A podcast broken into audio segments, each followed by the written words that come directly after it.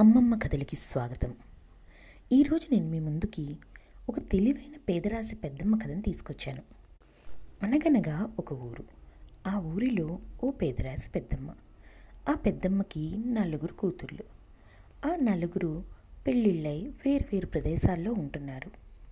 ఓ రోజు పేదరాశి పెద్దమ్మ మూడో కూతురు తల్లిని భోజనానికి రమ్మని పిలిచింది. తల్లి సరే అని గబగబా పనులు చేసుకుని కూతురింటికి బయలుదేరింది. అది అడవి దారి.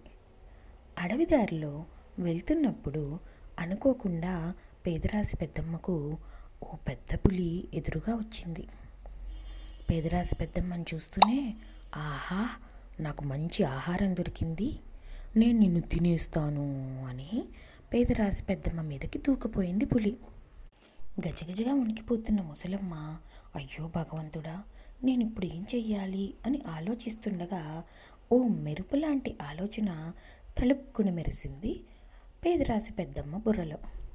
వెంటనే పులిమామ పులిమామ నేను చూడు ఎంత బక్క చిక్కి ఎలా ఉన్నానో.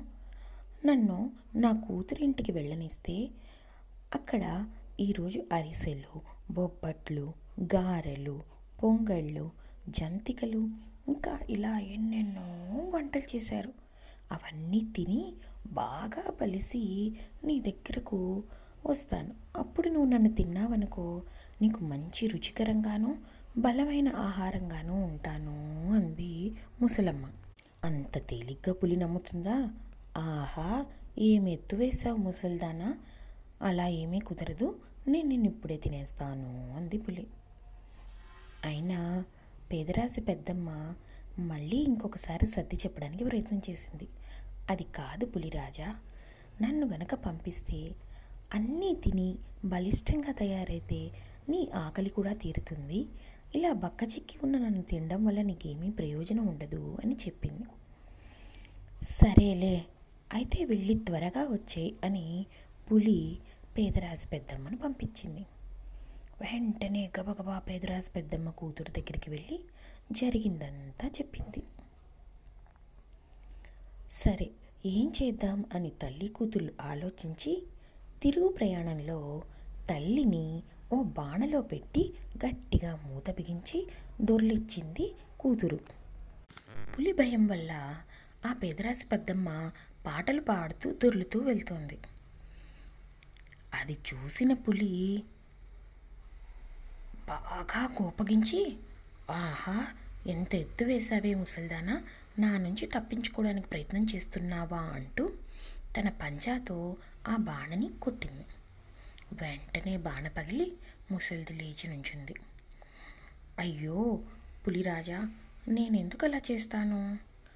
నేనా పెద్దదాన్ని అంత దూరం నుంచి నడవలేను కదా అని నా కూతురు బాణలో ఇలా దొర్లించింది అని చెప్పింది ముసలమ్మ. సరేలే. అవన్నీ ఇప్పుడెందుకు? నేను నిన్ను తినేస్తాను అంది పులి. అప్పుడు ముసలమ్మ ఆగాగు పులిరాజా చూడు పొద్దున్నుంచి తిరిగి తిరిగి ఎంత చెమట కంపు కొడుతున్నానో. ఒక్క నిమిషం ఆగావంటే ఆ నదిలో స్నానం చేసి వస్తాను అని నదిలోకి దిగింది ముసలమ్మ.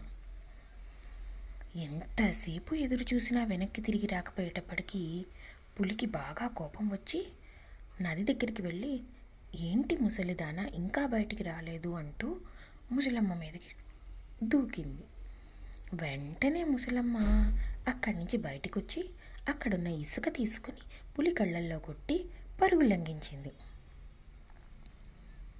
పులి బయటికి వచ్చి చూసి వెర్రి మొహం వేసింది. చూసారా పేదరాశి పెద్దమ్మ ఎంత చక్కని ఆలోచన చేసిందో. మనం కూడా ఈ కథ ద్వారా తెలుసుకోవాల్సిన నీతి ఏంటంటే ఏదైనా కష్టమైన పరిస్థితి ఏర్పడ్డప్పుడు కానీ ఆపదలు వచ్చినప్పుడు కానీ కాసేపు ఆలోచిస్తే ఏదో ఒక పరిష్కారం దొరుకుతుంది. అంతేగాని భయపడుతూ కూర్చుంటే ఆ పేదరాశి పెద్దమ్మ పులికి ఆహారం అయిపోయేది. కానీ ఎంతో తెలివిగా ఎలా తప్పించుకుందో చూసారా? మరి మీరందరూ కూడా అలాగే ఉంటారా? ఇక సరే కథ కంచికి మరి మనం ఇంటికి.